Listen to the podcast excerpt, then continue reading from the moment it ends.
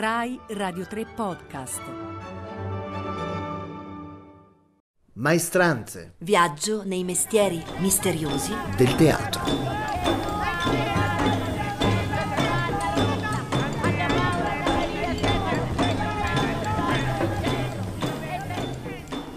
Buonasera, mi chiamo Andrea Liberovici, faccio il compositore e il regista e sono qui con Federica Fracassi che fa L'attrice! e siamo vicini al pianoforte su cui suonava John Cage, ma questa è un'altra puntata, un altro programma che non faremo mai e di cui infatti adesso evitiamo di parlarne. Perché? Perché stasera noi parliamo delle nostre maestranze, cioè tutte quelle persone che fanno un lavoro in teatro spesso non conosciuto dal vasto pubblico ma fondamentale. E questa sera parliamo di? Luigi Biondi che si occupa di luce, light. Eccoci! Buongiorno, tanto piacere. Piacere mio, come stai? Tutto ok? Bene, dai, bene, sì, sì, sì, bene, molto contento di conoscerti e anche contento dell'invito che mi avete fatto per la Fede, la fantastica Federica. Volevo sapere, eh, da te, se ci racconti un attimo che cos'è il tuo lavoro, cioè che cosa Sì. vuol dire fare le luci di uno spettacolo? Certo, molto volentieri. Dunque, io eh, quando penso al teatro penso sempre ad un viaggio in un luogo sconosciuto e mi immagino che uno possa arrivare in questo luogo del mondo sconosciuto di notte e quindi non saper, non capire esattamente dove sia. E un po' per volta cominciamo, si cominciano a leggere dei dettagli, per cui eh, cominciamo a vedere un colore, eh, l'angolo di una strada, una silhouette, pian piano nasce il paesaggio e finché poi eh, questo quadro, questo paesaggio, questo luogo si rivela eh, nella sua eh, interezza. Quindi diciamo quello che tento di fare col, col mio lavoro è, è svelare questo luogo sconosciuto. E quindi per quanto si possa trattare di un testo che conosciamo, di un grande classico, qualsiasi cosa, però quando si apre il sipario eh, non si sa mai il regista che cosa ha immaginato per quella messa in scena e quindi comunque il luogo rimane sconosciuto. Quello che faccio col mio lavoro è accendere la luce.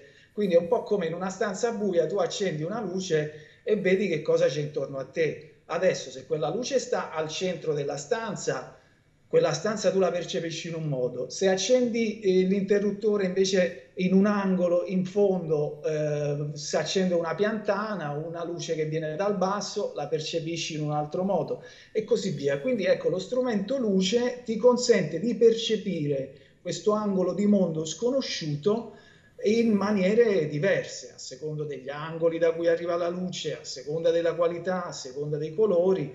Ecco, questo è, è come descriverei il lavoro che faccio a teatro. Ecco, Balla Luce, come sappiamo, soprattutto diciamo così anche gli spettacoli più recenti, è di fatto un elemento drammaturgico, no? Voglio dire. Io ehm, ho avuto la fortuna di incontrare a un certo punto eh, del mio processo di formazione insomma, uno dei pochi poeti della luce che era Maurizio Viani, il datore luci di Leo De Berardinis. Maurizio mi ha fatto capire che cosa vuol dire a- approfondire eh, il, il senso di un'opera teatrale attraverso la luce. Il discorso poi, se vuoi, è anche eh, proprio semplice, pratico. Se da questo buio eh, a un certo punto noi decidiamo di illuminare eh, la mano dell'attore e poi subito dopo la foglia di un albero, stiamo raccontando una storia e ciascuno poi si fa la sua. Se invece si apre il sipario e eh, riveliamo soltanto l'albero o soltanto l'attore o tutta la scena, eh, chiaramente le percezioni cambiano e questo vuol dire ovviamente articolare e approfondire il senso dell'opera attraverso una percezione visiva.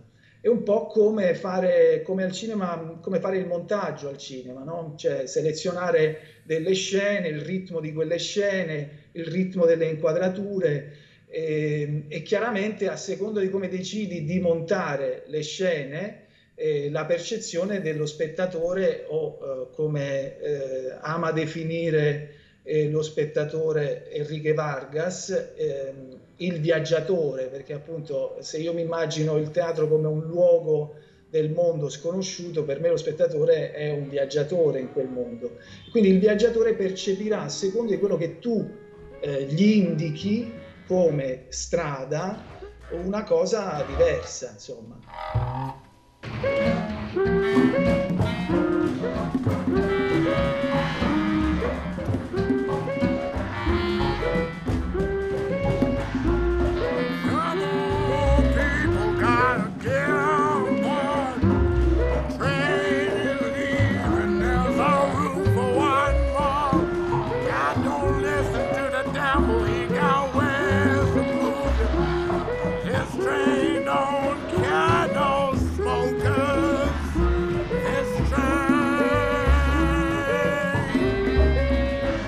Rock on!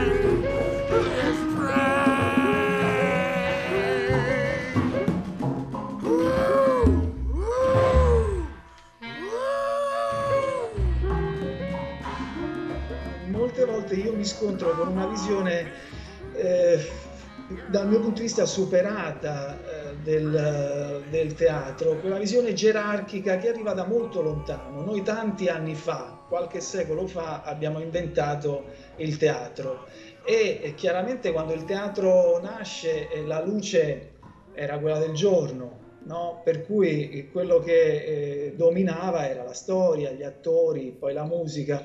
Oggi invece credo che tutto quello che sostiene un'opera di teatro, che sia un'opera lirica o che sia teatro contemporaneo, comunque diciamo tutto quello che sostiene questo eh, pezzo di mondo sconosciuto ha pari dignità perché eh, gli strumenti sono così evoluti che a seconda ovviamente di come li usi possono cambiare proprio il senso della cosa che raccontiamo. E questo lo fa la musica, questo lo fanno i video, tanto anche oggi, questo lo fa la luce, lo fanno gli attori, lo fanno le coreografie, per cui eh, diciamo comporre un'opera di teatro vuol dire mettere insieme nella giusta misura tutti questi elementi e individuare attraverso ovviamente la guida poi del regista, individuare esattamente il senso di quello che si vuole raccontare.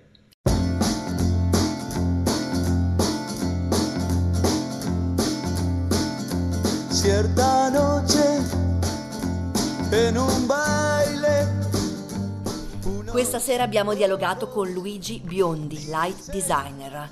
Dopo la nostra sigla d'apertura, Experimentum Mundi di Giorgio Battistelli, abbiamo ascoltato Gospel Train di Tom Waits del 1990, tratta dall'opera The Black Rider di Bob Whitson.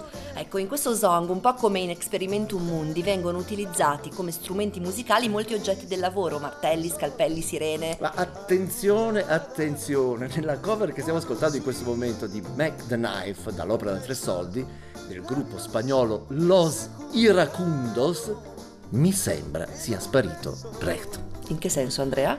Beh, io non è che sappia bene lo spagnolo, anzi non lo so affatto, ma ho come la sensazione che il testo parli di tutt'altro. Olè, alla prossima! Ciao!